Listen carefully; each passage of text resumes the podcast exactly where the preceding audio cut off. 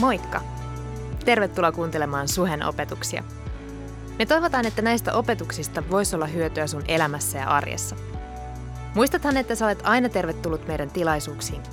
Osoitteet ja kellonajat ja lisätietoa muutenkin meidän seurakunnasta löydät osoitteesta www.suhe.net. Mutta nyt opetuksen pariin. Tosiaan mun nimi on Sauli ja mä oon osa tämän Suhe-seurakunnan staffia. Ja tänään me itse asiassa aloitetaan uusi saarnasarja tai itse asiassa keskustelutuokio, missä miss me käsitellään aihetta kasva uskossa, tai tämä kantaa nimeä kasva uskossa. Ja ensimmäiset neljä viikkoa me tullaan keskustelemaan siitä niin kuin erilaisista tavoista, miten me voidaan kasvaa uskossa. Ja viimeisellä viikolla olisi tarkoitus jollain tavalla, katsotaan miten, mutta jollain tavalla vetää yhteen nämä ensimmäiset neljä viikkoa. Ja kun me puhutaan uskossa kasvamisesta, niin yleensä se kasvu tapahtuu harjoitteiden kautta. Ja nyt kun mä sanon uskon harjoittamisen ääneen, niin monille me, meistä nousee niskakarvat pystyy, koska uskon harjoittamisesta mulla ainakin sellainen mielikuva on se, että on, on munkki, joka on pukeutunut kaapuu ja sitten se ruoskii itteensä, niin sellainen kuva mulla on uskon harjoittamisesta. Ja mä uskon, että tämä että, että on väärä kuva, mikä meille siitä on annettu. Ää, ja mä ehkä haluan silleen syyttää Dan Brownia tästä, että, että näin on päässyt tapahtumaan, että, että meillä on tällainen kuva tästä. Ja tämä uskon harjoittaminen on jollain tasolla myös niin kuin kirosanaksi muodostunut, erityisesti länsimaista. Ja osa, osa näistä tavoista ja harjoitteista, mistä me puhutaan, niin on, on muuttunut tässä maailmassa tai tässä meidän kulttuurissa pois tavallaan siitä, miten Jeesus on niistä opettanut tai miten Jeesus itse on niitä elänyt todeksi.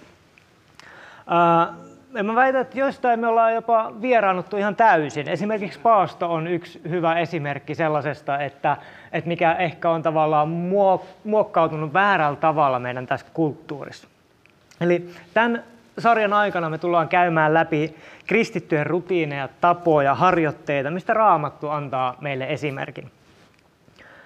Mutta uskon harjoittaminen lyhyesti selityttynä on, on sitä, että ne on harjoitteita, jotka perustuu Jeesuksen elämäntapaan, jotka luovat ajan ja paikan meille päästä käsiksi pyhän hengen voimaan ja yhteyteen, joka sitten myöhemmin ja ajan myötä muokkaa meitä nimenomaan sisältä ulospäin. Ja usein nämä tavat ja harjoitteet poistaa hälyä meidän elämästä ja meidän ympäriltä, että me voitaisiin keskittyä enemmän ja syvemmälle siihen meidän ilosanomaan, eli Jeesukseen, Kristukseen. No sitten kysymys totta kai nousee siitä, että miten me sitten tehdään, miten me oikeasti harjoitetaan meidän uskoa. Ja mä haluan painottaa jo tässä vaiheessa tätä sarjaa, että sillä on niin jäätävän iso ero, että puhutaanko me uskon suorittamisesta vai uskon harjoittamisesta. Suorittamisessa on kyse siitä, että mä valitsen tänään, että mä vedän kengät mahdollisimman tiukalle jalkoihin kiinni ja mä puristan hampaat yhteen ja ajattelen koko aika, että tänään mä oon kärsivällinen ihminen.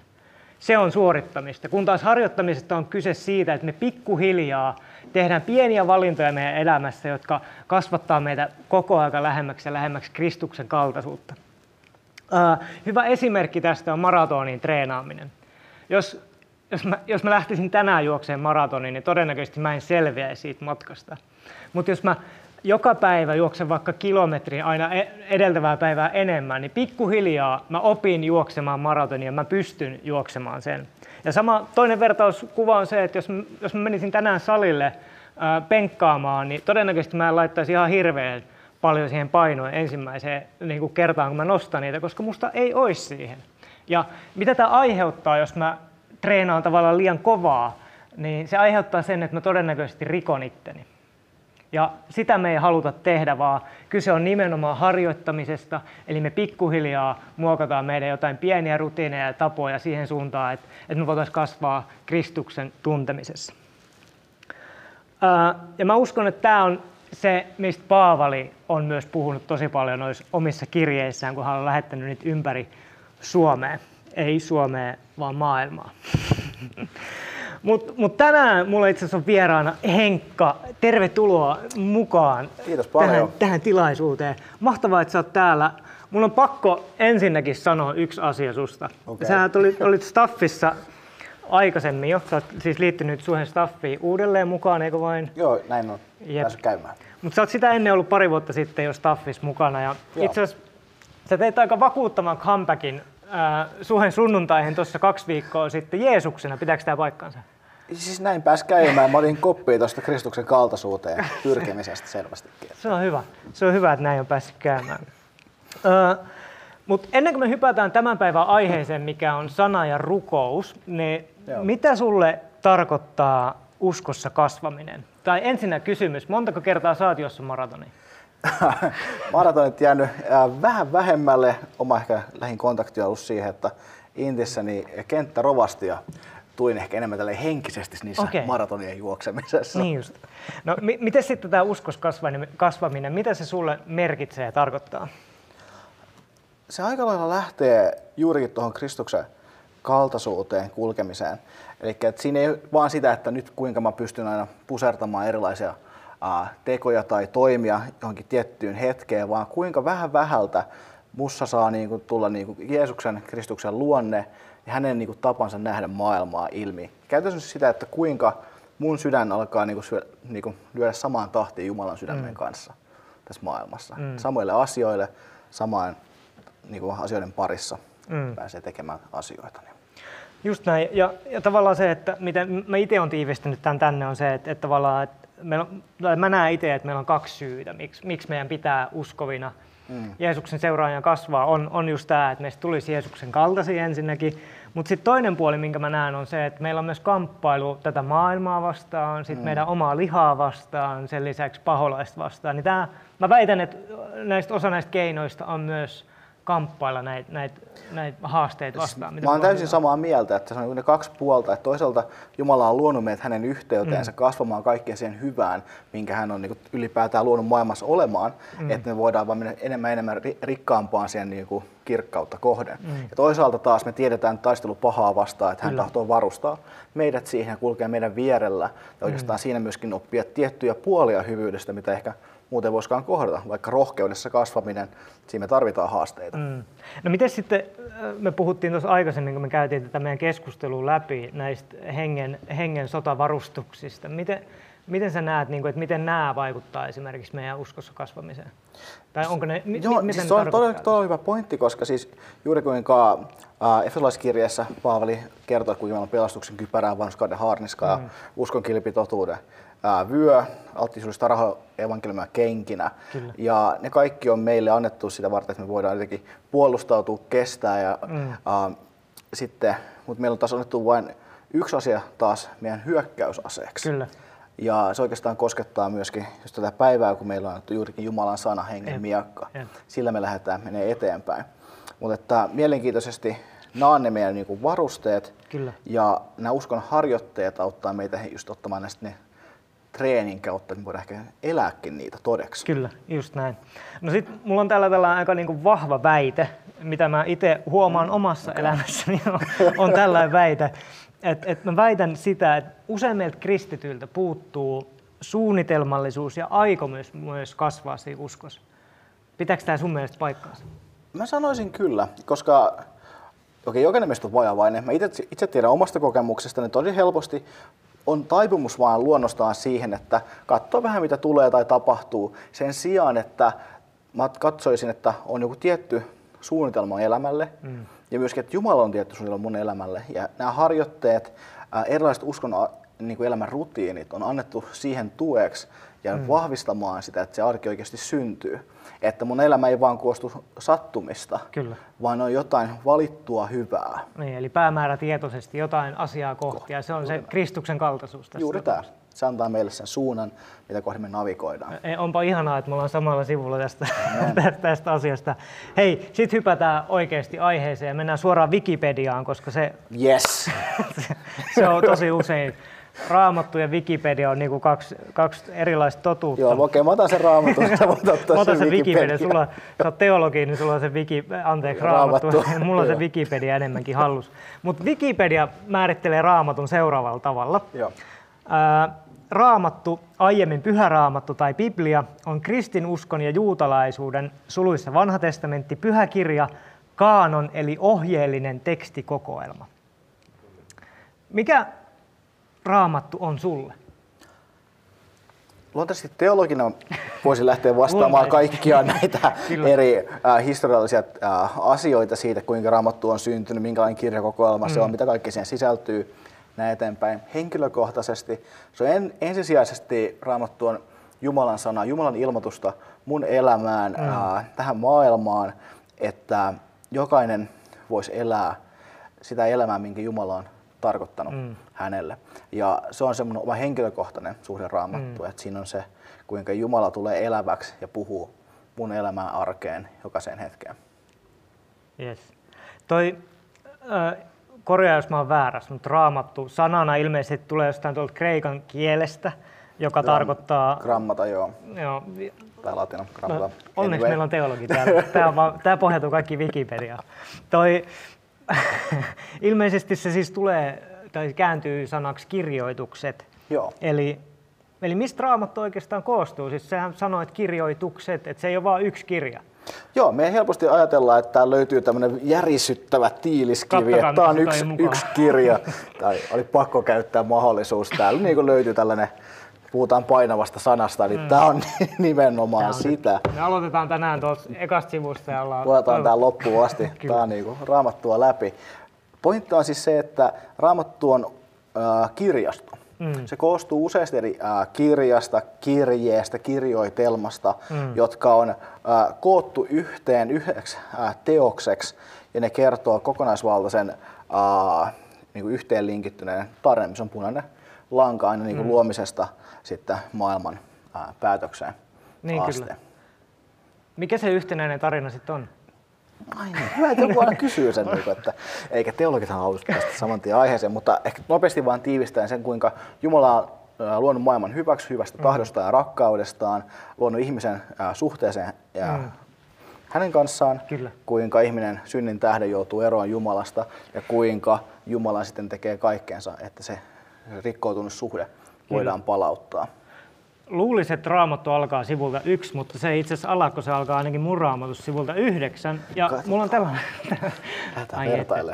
Äh, mulla on täällä sellainen kysymys, kun täällä on tällainen kohta, kun tämä alkaa sanalla alussa, niin eikö tämä viittaa jo siihen, että on sitten myös olemassa loppu? Aika lailla. Siis oikeastaan tähän myöskin, miten äh, kristiusko näkee ajan ja muun historian, että on tänne lineaarinen. Mm. Et siinä on tietty alkupiste, tietty päätöspiste, on tarina, joka on kokonaisuus. Mm. Aika ei ole vain sykli, joka toistaa itseään, vaan tämä kertomus, mitä me eletään tällä hetkellä todeksi yhtenä osana siitä, niin mm. niin sillä on tietty tarkoitus ja päämäärä.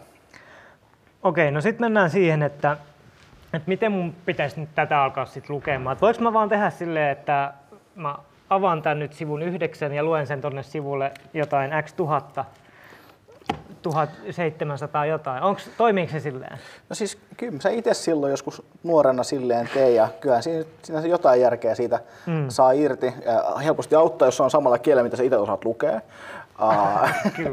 Et alun perin on kirjoitettu siis uh, niin hebreaksi ja kreikaksi, mm. että vanha testamentti hebreaksi, uusi testamentti kreikaksi, eli jäikä saman tien sen äärelle, että uh, jos me halutaan ymmärtää ja tuntea raamattua uh, perinpohjin, niin se täytyy vähän kuin tutkia. Mm. Eli me voidaan saada niin kuin, pintaraapasu käsityksiä asioista, mutta saman tien myöskin me ymmärretään, että täällä on jotain paljon muinaista historiaa ja muuta, mitä voidaan lähteä tutkimaan, mitkä antaa meille niin kuin näkökulmia siihen, mm. mitä kaikkea raamatussa oikeastaan tapahtuu. Mm.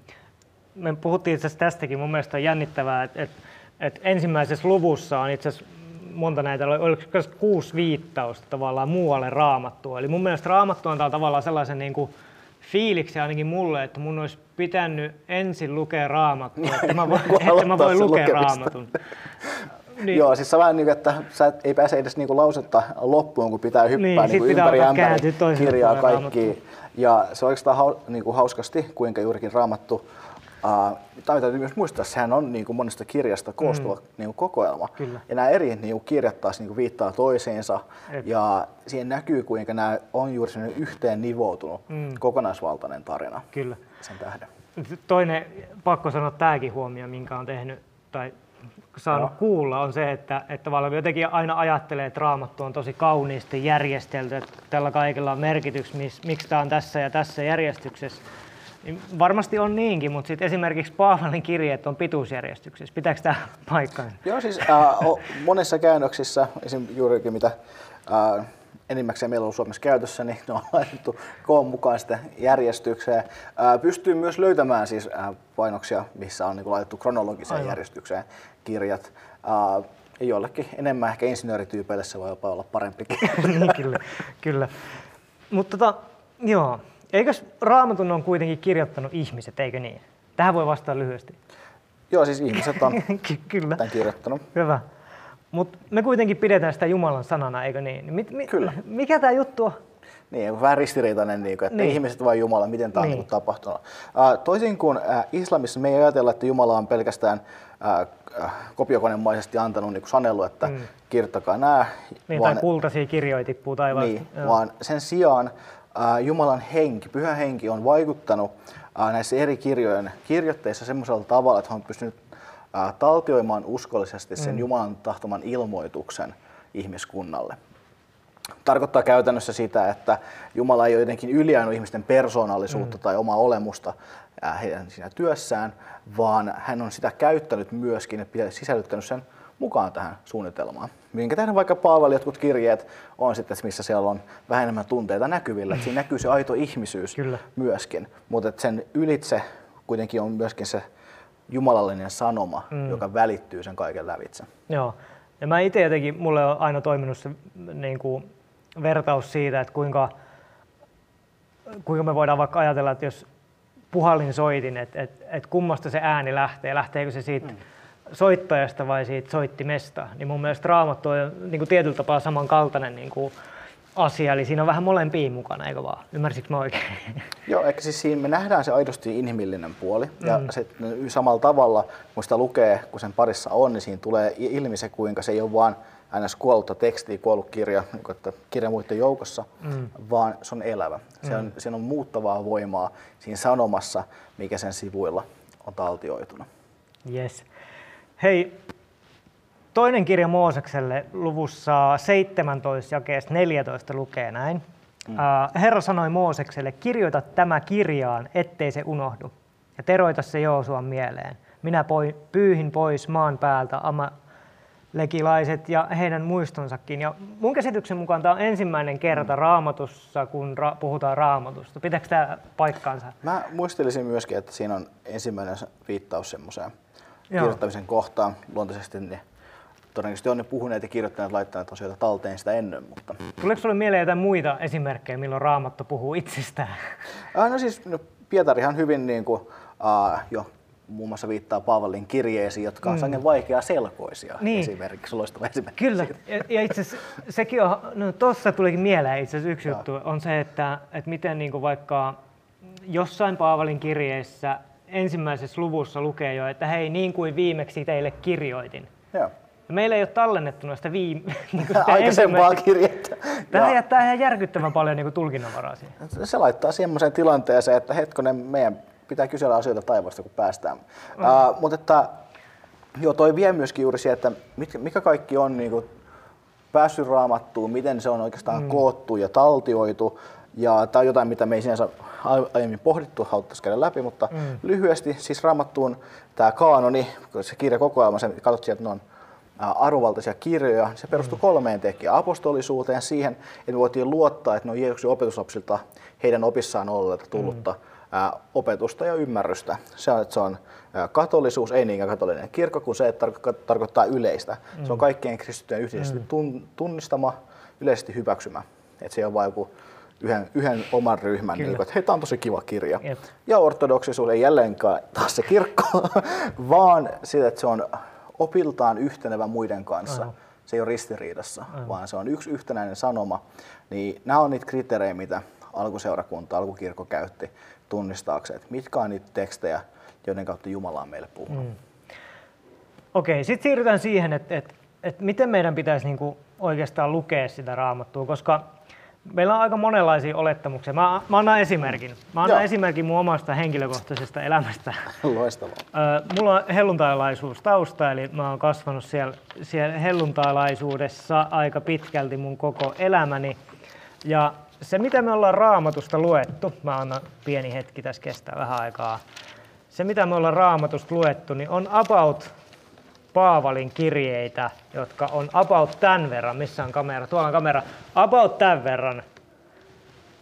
Ja, ja sitten tota, sit tota Pienehkö kuitenkin... osa, joo. niin, ja sitten sit Uusi testamentti on itse asiassa tämän verran, ja sitten Vanha testamentti on niinku suurin osa tästä kirjasta. Jep.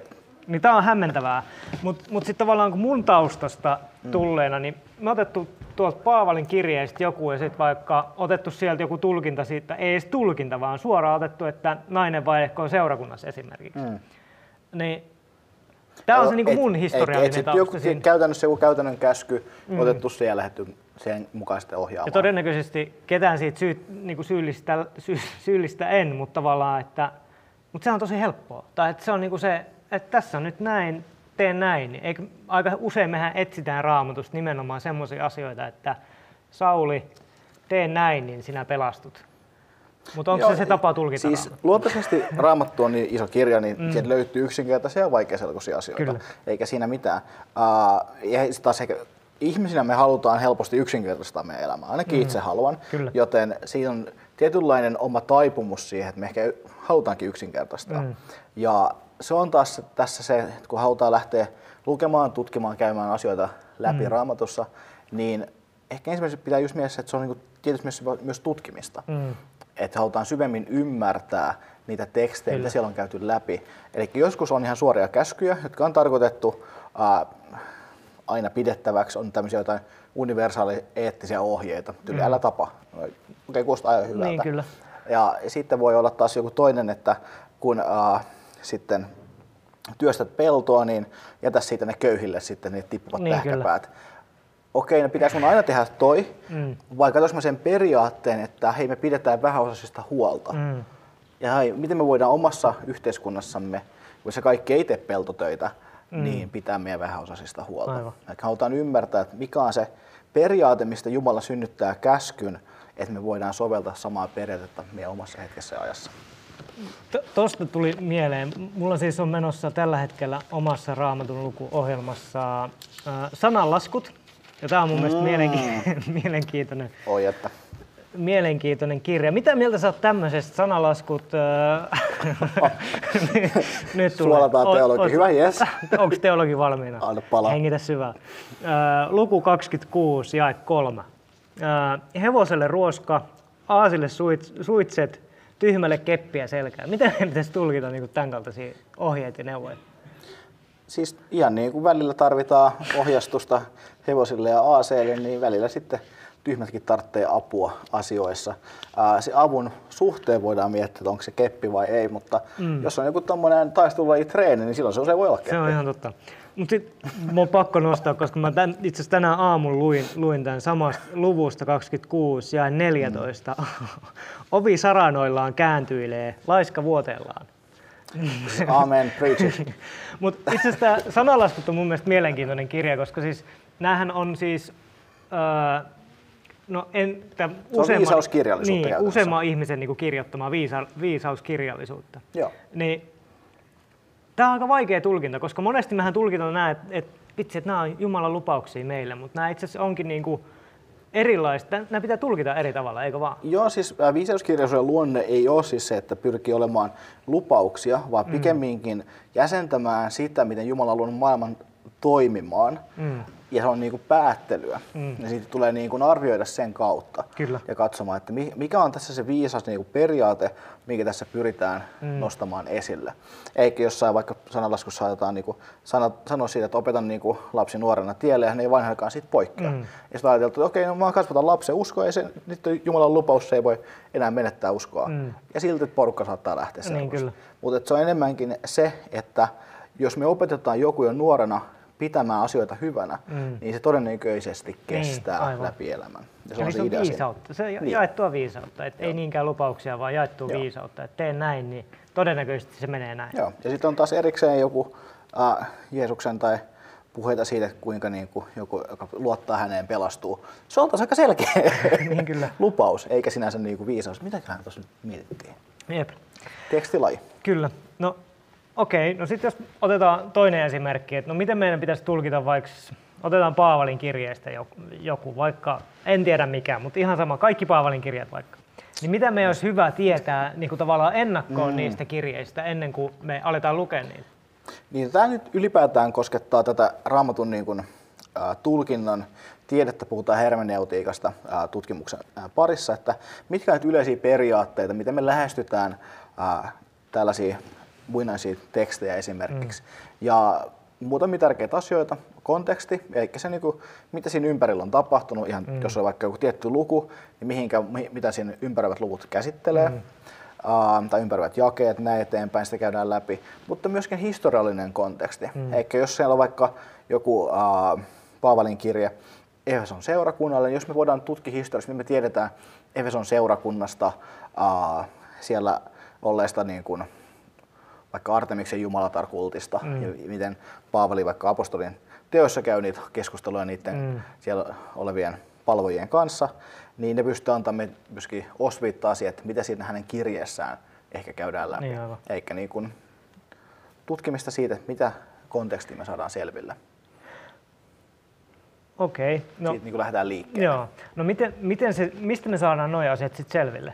Onko sinulla jotain keinoja, että koska raamattu ei kerro mulle täältä nyt, että missä, no joskus se kertoo sen, että missä tilanteessa Paavali on silloin, kun hän vaikka kirjoittaa, että hei, että nyt minä täältä vankilasta kirjoitan, mutta ainahan me ei tiedetä, että missä hän kirjoittaa tensa, tai että Joo, joo välillä siis on, niin kuin sitä varten on myöskin kavereita, jotka tekee sitä ammatikseen, on tutkii sitä, hankkii sitä materiaalia, että pystyy auttamaan muita sitten vähän niin kuin hyppäämään sen historiallisen hypyn sinne 2000 vuotta sitten mm. olleeseen hetkeen, että voidaan ymmärtää, mitkä on ne kielelliset termit, mitä on käytetty, kulttuuriset olosuhteet, muut, mitä me ei ehkä tänä aikana vaan mm. ymmärtänyt, olla meille niin outoja. Mm. Joku, joka kykenee sanottamaan ne meidän aikamme tavalla, niin siitä on tosi paljon hyötyä. Hyvä esim. vaikka itse olen huomannut toi, äh, kun luen raamattuun, tykkään Bible Project on hyvä mm. tällainen äh, YouTube-kanava, jotka on tehnyt omia niin kuin,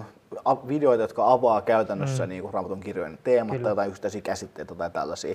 Ja näitä löytyy uh, todella paljon erilaisia hyviä kanavia, podcasteja, kaikenlaista materiaalia, jotka auttaa siinä mm. raamatun lukemisessa. Ja jos ei itse tiedä, mistä lähtee liikkeelle, niin uh, kysy kaverilta, pienryhmän vetäjältä, ehkä joltain pastorilta. Mulle mm. voi vaikka laittaa viestiä. Mieluummin Henkalle kuin mulle. soittakaa, soittakaa Henkalle mieluummin. Oh. Uh, no hei, mutta palataan silleen vähän taaksepäin ja mietitään nyt sitä niin kuin, tätä teemaa, sanaa ja rukousta sen uskon kasvamisen kautta. Yeah. Niin miksi on tärkeää lukea raamattua? Jos sä haluat kasvaa uskossa, niin miten se, niin kuin, miksi se on tärkeää? Ja miksi, tai oikeastaan mitä sä oot saanut niin kuin, irti? Miten sä oot kasvanut raamatun kautta uskossa? No ihan ensinnäkin äh, raamattu on käytännössä ollut se asia, mikä on niin johdattanut mut mm. äh, uudistumaan mun uskossa. Niin itse äh, tuossa varhaisteininä äh, menetin lapsuuden uskoni mm. äh, kaikenlaisten tieteellisten kysymysten ja äh, kiusaamisen eteen, kaikenlaisten tapahtumien kautta. Ja Jumala alkoi vetää mua puoleensa, mikä tapahtui sillä, että mulla heräsi valtava kiinnostus vaan tutkia raamattua. Mm. Lähtee lukemaan sitä alusta loppuasti läpi. Isä sanoi, että voisit vaikka lukea Johannekseen. Vaan, ei, mä luen sä alusta. helposti, helposti päästä. Sitten lähdetään Genesiksestä. ensimmäinen muodoksen kirja. kronologisesti ja, läpi. Ja jotenkin huomasin, että sen aikana niin se alkoi puhutella mulle. Mm. Niin kuin, alkaa ensinnäkin synnytti mieleen niitä elämän suuria kysymyksiä, että mikä on totuus, kuka on Jumala, mitä varten eletään, kuka mä oon todella, että onko mulla väliä. Mm. Tämän kaltaisten asioiden kanssa, kun lähti painimaan, niin Raamattu alkoi niihin asioihin puhumaan, niin oikeastaan Jumalan Raamatun kautta. Mm. Koska sehän on vielä se isompi ajatus siinä, että Raamattu on Jumalan sanaa, mutta teollisuus tykätään puhua, että pienellä ässällä. Puhuttiin tässä aiemmin. Kun Jeesus Kristus on Jumalan sana, hän on Jumalan sana isolla S. Hän on se kokonaisvaltainen Jumalan viesti maailma, Jumalan itseilmoitus. Mm. Ja raamattu on taltioitu viesti siitä, kuka Kristus on. Ihan alusta asti, vaikka niin kuin tulevassa Uudessa testamentissa Jeesus Kristus äh, syntyy, mm. mutta jo vanhassa testamentista läpi kuljetaan se niin kuin odotus siitä, kuka Jumala mm. on, kuka Messias on. No, Ei, tästä tarkkana niiden käymään. kanssa, kumpi on Juuri näin. yes. Uh, ja mun mielestä psalmista numero yksi itse asiassa tosi hyvin niin kuin kuvataan, miksi raamattu on meille kristitylle mm. tosi tärkeää, koska tämä lukee näin, että Autuus se mies, joka ei vailla jumalattomien neuvon mukaan, ei viivi syntisten teillä eikä istu pilkkaajien parissa, vaan on mieltynyt Herran opetukseen ja tutkii sitä päivin ja öin. Hän on kuin vesipurojen ääreen istutettu puu, joka antaa hedelmän, hedelmänsä ajallaan ja jonka lehti ei lakastu. Kaikki, mitä hän mm. tekee, menestyy. Niin ei ole jumalattomien lain, laita, vaan he ovat kuin akanat, joita tuuli lennättää. Mun mielestä tuossa niin hyvin tiivistetään mun mielestä sitä, että se on ikään kuin se on se puro, se raamatun sana Joo. on se puro, mistä me saadaan sitä voimaa meidän arkeen.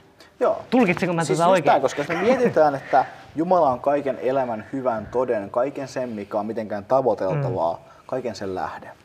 Ja hän on antanut meille sanansa, minkä kautta hän viestii meille. Mm. Että hän oikeastaan niin kuin antaa meille sen niin kuin kytköksen siihen, mikä on hänen totuutensa. Mm. Mikä on, mikä on tot, totta tämän maailman keskellä, kaikenlaisten eri väitteiden, valheiden, huijausten. Mm. Niin hän antaa meille jonkinlaisen kiintopisteen, mm. mistä käsin voidaan rakentaa minkä varaan me voidaan luottaa, mm. mikä oikeastaan synnyttää meissä uutta elämää. Mm. Ja hyvä esimerkki on sitten sen, sen jälkeen, kun Jeesus kastetaan ja paholainen vie sen tonne, tai pyhä henki itse asiassa vie hänet koeteltavaksi tonne mm. autiomaahan ja siellä, siellä Jeesus, sit, tai paholainen itse asiassa viittaa raamattua ja sitten Jeesus vastaa raamatulla paholaiselle takaisin. Niinku, Mun mielestä se on niinku hieno hetki. Siis siinä on todellakin niinku hieno tommonen niinku mä tiedän, ensimmäisiä tämmöisiä teologisia battleja käydään niin kuin läpi ja yllättäen Jumala voittaa sen, sai tietää paremmin sanansa, mitä varten se on tehty. Tuosta itse asiassa tuli mieleen se, että kuin usein niin kuin tavallaan, nyt mä mietin takaisin sinne niin kuin kulttuurillista niin kuin taustaa ja sitä, että miten, miten me niin kuin nähdään raamattu ja kuinka niin kuin meidän kulttuuri on muokannut tavallaan ymmärrystä tarinoista ylipäätään. Jos Joo. me verrataan niin kuin, Disneyn tarinoihin, vaikka mm. sanoo joku Disneyn tarina, mulla ei yhtäkkiä tule mitään mieleen. Voidaan ottaa Mulan tai Leijona kuningas. Leijona kuningas. Mutta siinä on aina jotenkin se, se, niinku, se tietty kaari, että se menee näin ja näin ja näin. Mutta sitten jos me katsotaan vaikka Davidia mm. raamatus, niin sehän on ihan sairas tarina. Tai silleen, että se, se on tosi rehellinen ja avoin, kun taas no. sitten meidän kulttuuri ehkä pyrkii koko ajan semmoiseen ihanteelliseen tarinankerrontaan, että kaikki loppuu ihanasti sitten aikanaan. Mutta sitten taas raamattu on yllättävänkin suora ja rehellinen. Joo, ja niin siis just vaikka joku David, näytetään kuinka uh, mies, josta puhutaan, että hän oli Jumalan mielenmukainen sydän, mm. ja silti hän on se, joka niin kuin, uh, tekee aviorikoksen, murhauttaa sen miehen, kenen kanssa, tai kenen vaimon kanssa mm. hän oli mm. tehnyt aviorikoksen, uh, joutuu taistelemaan sodassa niin kuin omia lapsia vastaan. Mm. Niin kaikenlaista tapahtuu, mutta että juurikin, että se tarkoittaa, että David oli jotenkin juurikin synnitön, mm. vaan hän oli valmis viemään oman vajavaisuutensa, rikkinäisyytensä Jumalan luoksi ja luottaa, wow. että hän on se, joka korjaa. Hän wow. on se, joka tekee uudeksi. Ja siinä mielessä David on loistava esikuva meillä ihanaa, että sä istut siinä just nyt ja puhut tästä asiasta, koska mulla ei riittäisi tommosia sanoja. Uh, Okei, okay, no sitten mennään tosi tosi käytäntöön, tai mä ainakin pyrin viemään tämän tosi käytäntöön tämän keskustelun. Uh, mulla on usein sellainen fiilis, että mä en niin saa tästä just yhtään mitään irti tästä Jumalan mm. sanasta. Niin onko sulla jotain vinkkejä, millä mä pääsisin eteen siitä, tai onko jotain tekniikoita, mitä sä käytät, tai mitä sä itse luet raamattua? Niin, Joo, siis näin, näinhän nyt tuhansien vuosien aikana on kehitetty mielettömästi erilaisia tekniikoita ja kaikkea. Ja ehkä niitä on niin tärkeää lähteä kaikkia käymään niin mm. niin läpi, että mikä näistä on parasta tai tällaista. Että, uh, tutkia voi monella tavalla, mutta että yksi, mikä mun mielestä on tosi upea tapa lähestyä raamattua ja suomaa, että nyt ei jotenkin, se ei puhuttele tai näin, niin on tehdä myös raamatun lukemisesta rukousta. Mm. Siinä on sellainen nimitys kuin Lectio Divina, ja uh. tällaista niin kuin jumalallista lukemista, niin kuin pyhää lukemista. Ja sen idea on ihan vaan se, että kun sä luet tekstiä, mä sä tiedät, että sä voit vaan niin kuin vetää sitä sun mielessä niin kuin vettä mm. vaan, ihan sama, mutta jotenkin pysähtyy sen tekstin äärelle mm. ja tekee siitä tekstistä sun rukouksen. Mm. Että vähän niin kuin sä osoitat, et vaan sun mielelle se, mitä sä luet, vaan osoitat sen Jumalalle. Mm. Annat sen alkaa viedä sua sinne, minne se on viemässä. Niin se voi usein auttaa aika mm. paljon. Mutta toinen juttu, mikä tuli mieleen, mm. tämä on paha, kun antaa puhe, puheenvuoro, Joo, niin on se, että välillä, välillä se ei niinkään ole kyse siitä, että me ei saataisi raamatusta irti, kun se, mitä me ollaan jo saatu irti raamatusta, on mm. meille liian vaikeaa. Aivan. Eikä vähän niin kuin, että mä oon huomannut, että Jumala vaikka kehottaisi mua uh, olemaan mä tiedä, armollisempi tai anteeksiantavampi vaikka kämpiksiä kohtaan. Mm. Ja mä en ole halunnut tehdä sitä. Mm. Ja yhtäkkiä tuntuu, että raamatun lukeminen on kuin me osuisi seinään. Mm. Koska mä en ole kuunnellut sitä, mitä Aivan. mä oon jo lukenut. Eikä tietynlainen kutsu uskollisuuteen, mm. rehellisyyteen sen kanssa, mitä me ollaan jo siitä opittu. Mm. Toi, sano vielä se, mikä se oli se latinankielinen hieno. Lectio divina. Eli ihan Harry Potterista suoraan. Lectio divina. Joo, mutta mä oon huomannut sen, koska siis onko mä ymmärtänyt oikein, että Joo. esimerkiksi psalmit on niin kuin nimenomaan tällaisia rukouksia, mitä sä voit lukea ääneen, koska mä itse, itse olen pyrkinyt lukea ääneen mahdollisimman paljon psalmeja. mun mielestä se niin kuin, onko niin, että psalmit on tavallaan sellaisia, sellaista kirjallisuutta, Joo. mitä on hyvä lukea ääneen? Siis nimenomaan, että niin, luetaan ääneen, tuodaan se niin kuin meidän ääni esille mm. ja puhutaan se myöskin aktiivoi ylipäätään, että siitä on oikeastaan tutkimusta paljon, kuinka ääneen puhuminen ja rukoileminen on tosi hyvä asia. Mutta ei pelkästään yksin, vaan myöskin se, että jos me yhdessä rukoillaan, mm. luetaan ääneen raamattua, niin se on jotain, mikä rakentaa todella paljon. Mm. Ja myöskin vie yhteisen keskustelun ja pohdintaan, koska sä, sä ehkä hoksaat jotain, mitä mä en edes mm. ajatella. Ja päinvastoin. Ja sen kautta siitä tulee paljon rikkaammaksi. Se Kyllä koko... se on todennäköisesti meidän kesken on vaan toisinpäin, että sä tajut enemmän siitä kuin mä. Ai, ai, ai, ai, ai, ai. Mut hei, uh, joo. Onko mä ymmärtänyt myös oikein, että et, et nyt kun me ajatellaan kirjapainoa, kun meillä on se lahja, että me ollaan Gutenberg on yes. keksinyt kirjapainoa, niin meillä kaikilla käytännössä on tällainen.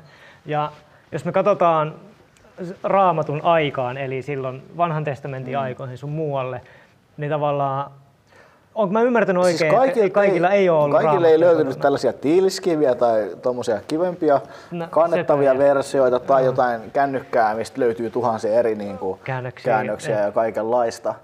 Vaan saattoi olla, että jossain kylässä tai sen lähiseuduilla oli vain yhdet niin kirjakääröt mm, tai näin, mistä päästiin lukemaan.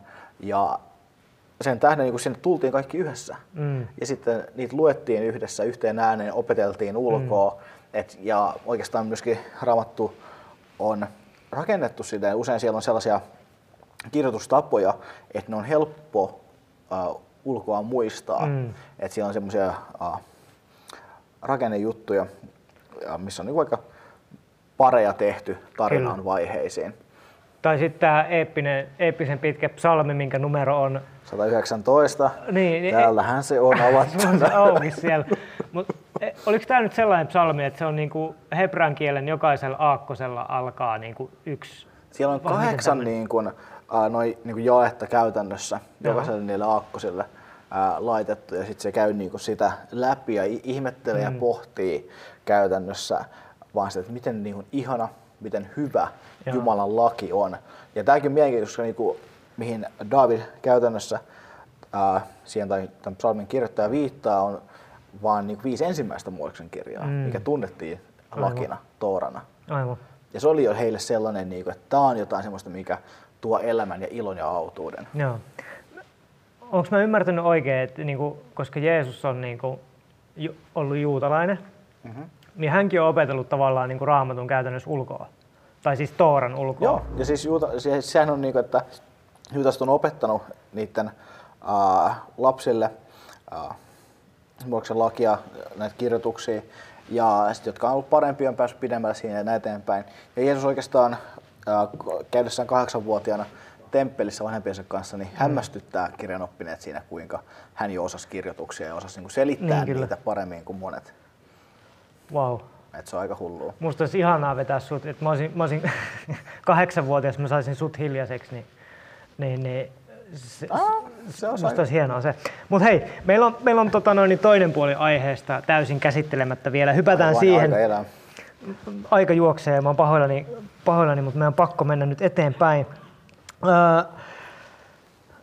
mä, mä oon tiivistänyt tämän, meillä on siis sana ja rukous oli aiheena, niin kuin mä jossain mm. vaiheessa sanoinkin, niin jos, jos mä oon tiivistänyt tämän mm. niin, että jos raamattu on meille se väline, että Jumala puhuu sen kautta meille, mm. tai en ehkä tiivistänyt, mutta mä oon yksinkertaistanut tämän.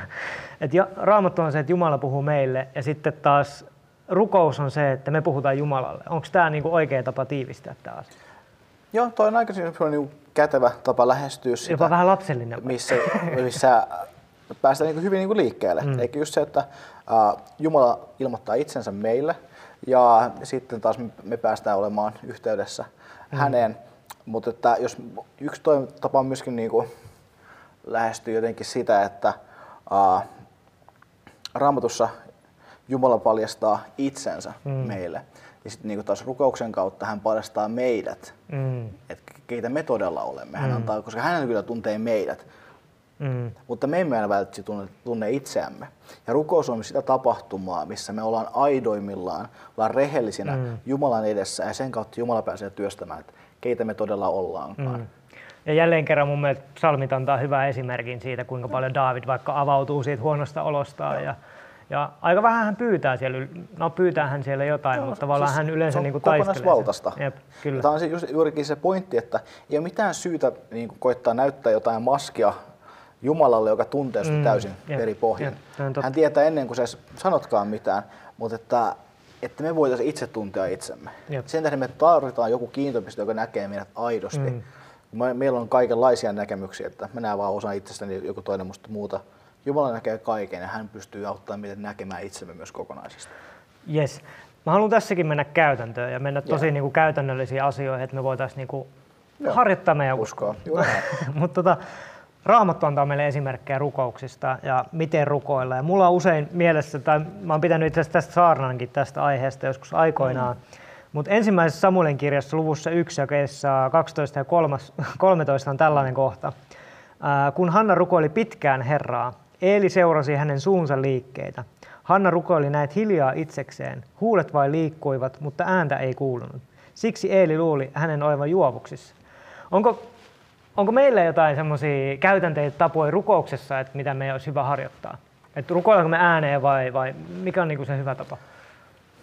Onko hyvää tapaa, tiettyjä on, tapaa? On monia hyviä tapoja. Äh, joskus voi katsoa, mikä on se ympäröivä tilanne, ei välttämättä muilla juopumisluuloja tai muita. Mm. Äh, se on tarkoitettu jotenkin kasvattamaan ja tukemaan sitä omaa jumalaisuutta. Mm. Itse mä oon huomannut tosi hyväksi sellaisen, että äh, aamulla mä rukoilen päivän läpi. Mm. Tarkoittaa, että mä käyn läpi se, mitä mä tiedän mun päivästäni, vien ne asiat Jumalan mm. eteen ja pyydän, että johdata sitä mua näytä sä, mitä sä tarvitset tehdä tänä päivänä. Mm. Jos tarvitset jotain muuttaa, muuta. Tämä päivä on sun. Tämä on mm. mitä mä tiedän tällä hetkellä, mutta let's do it. Niin, että tavallaan se aamusta alkaen niin asetat sun, sun ajatukset niin Jumalan ajatusten kanssa samaan linjaan. Joo, ja niin laitan itseni, että jos Jumala sä haluat jotain muuttaa, mutta tämä on mitä mm. mä tiedän, Mä oon mm. vajavainen. Tee mm. sä mitä sä tahdot mun päivän kanssa.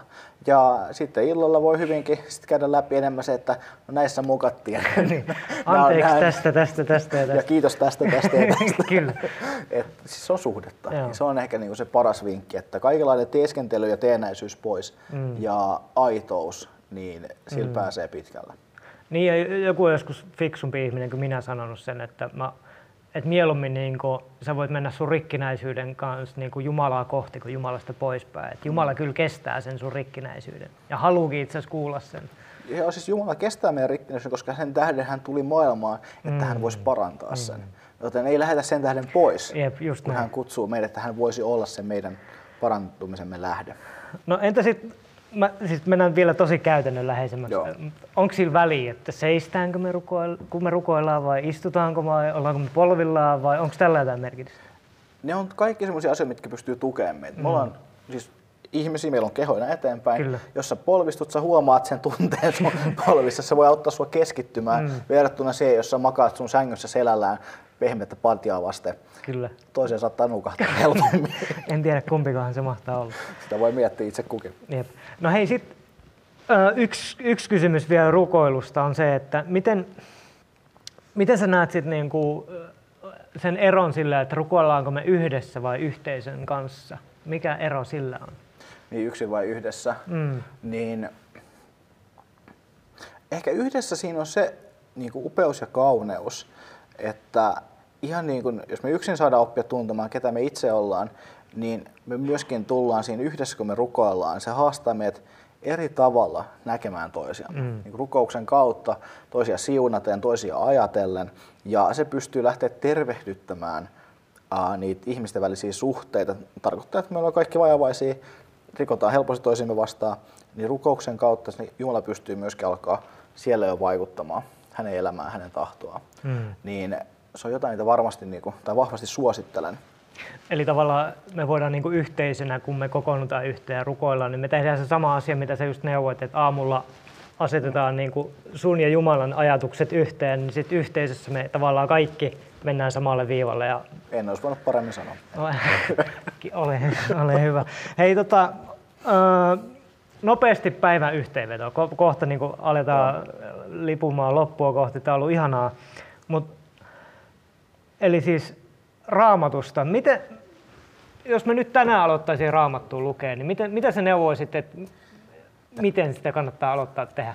No siis mitä mä neuvoisin olisi se, että tulee tuossa puolentoista viikon päästä tuonne Raamatun äärellä iltoihin. Ai vitsi, alkaa markkinoimaan omia tilaisuuksia. sama, sama hyvä. Iskee, että ää, tulee lukea yhdessä. Tulee, niin kuin, halutaan aloittaa suhessa tai Raamatun äärellä illat ää, keskiviikkoisin 6-8, 16. päivä toista nyt. Ja lähdetään jonneksi evankeliumista liikkeelle. Luetaan se yhdessä kymmenen kerran aikana läpi.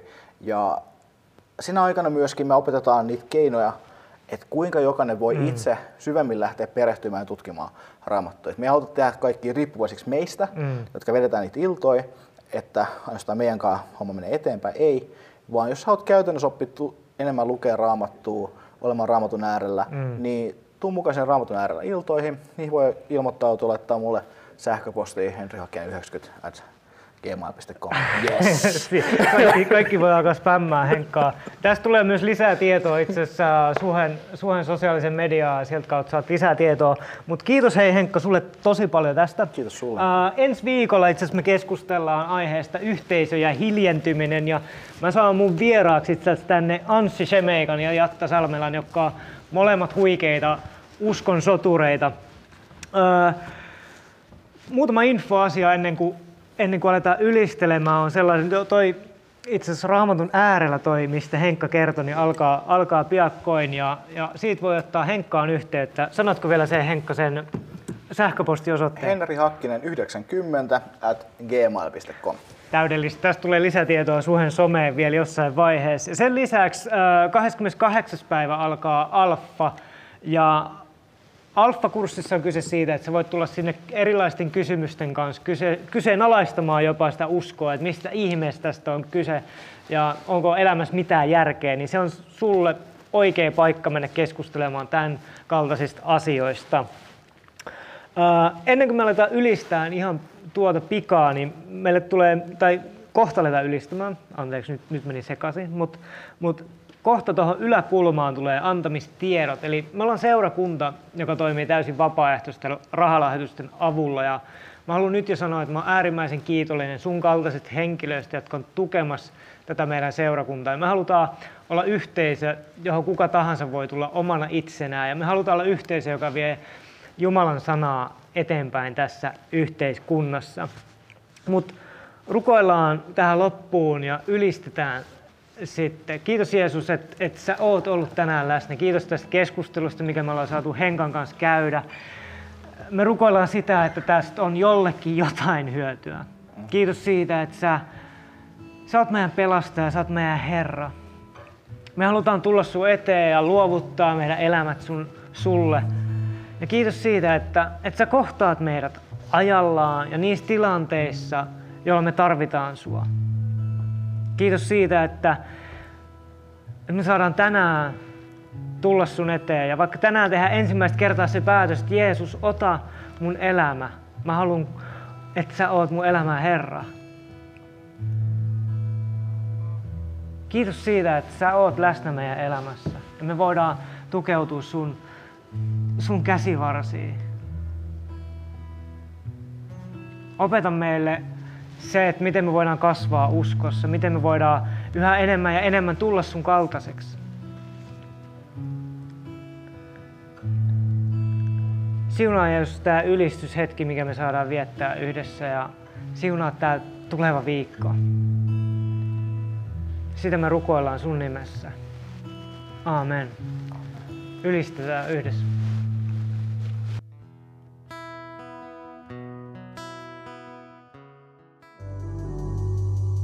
Kiva, että kuuntelit.